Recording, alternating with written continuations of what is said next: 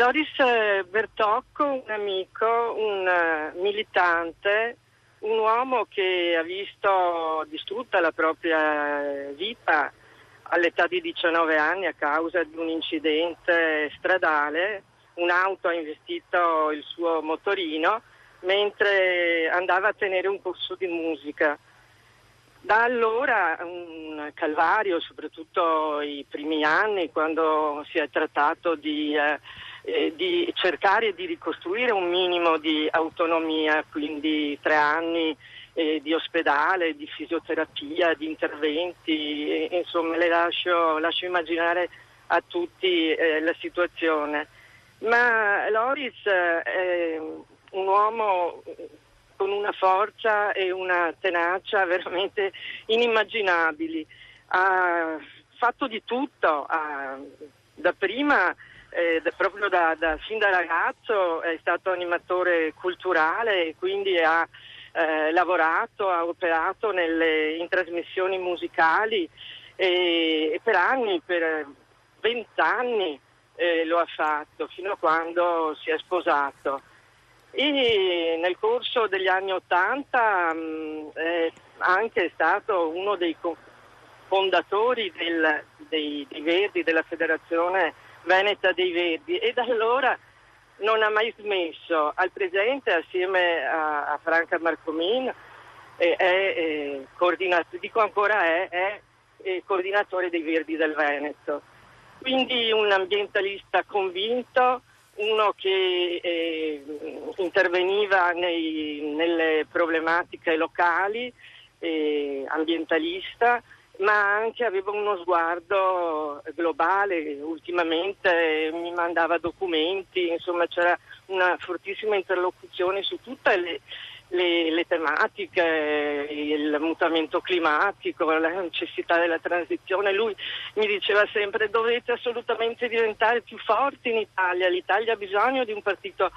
ecologista che, eh, su cui si possa eh, contare, che possa avere peso.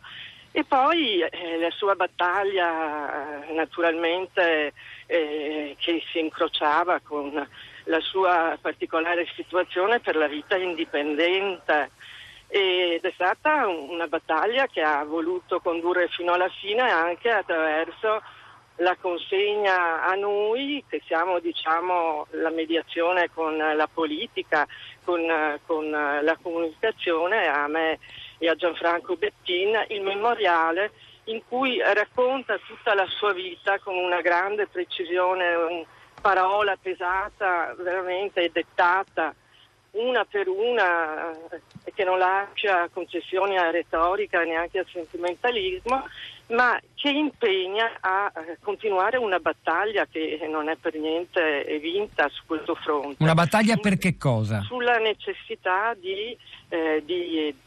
di garantire un'assistenza degna, eh, come diceva giustamente lei, di questo nome. Un'assistenza significa fondi, un fondo mm, destinato alla, alla fragilità estrema, alla, alla non autonomia e, e assistenza che è articolata e che deve essere misurata caso per caso, quindi soldi ma anche qualità dell'assistenza, non Sa adesso cosa succede? Che la maggior parte delle persone, visti anche i tanti no come, sono, eh, come Loris ha ricevuto, ricorre alla, al mercato libero attraverso annunci nei giornali, attraverso internet e a casa ti arriva veramente di tutto. A, a Loris è capitato con Mirella, un, un'assistente veramente meravigliosa che però dopo quattro anni e più se n'è andata, ma ti capitano anche persone che sono inadeguate, che non sono preparate, qualche volta anche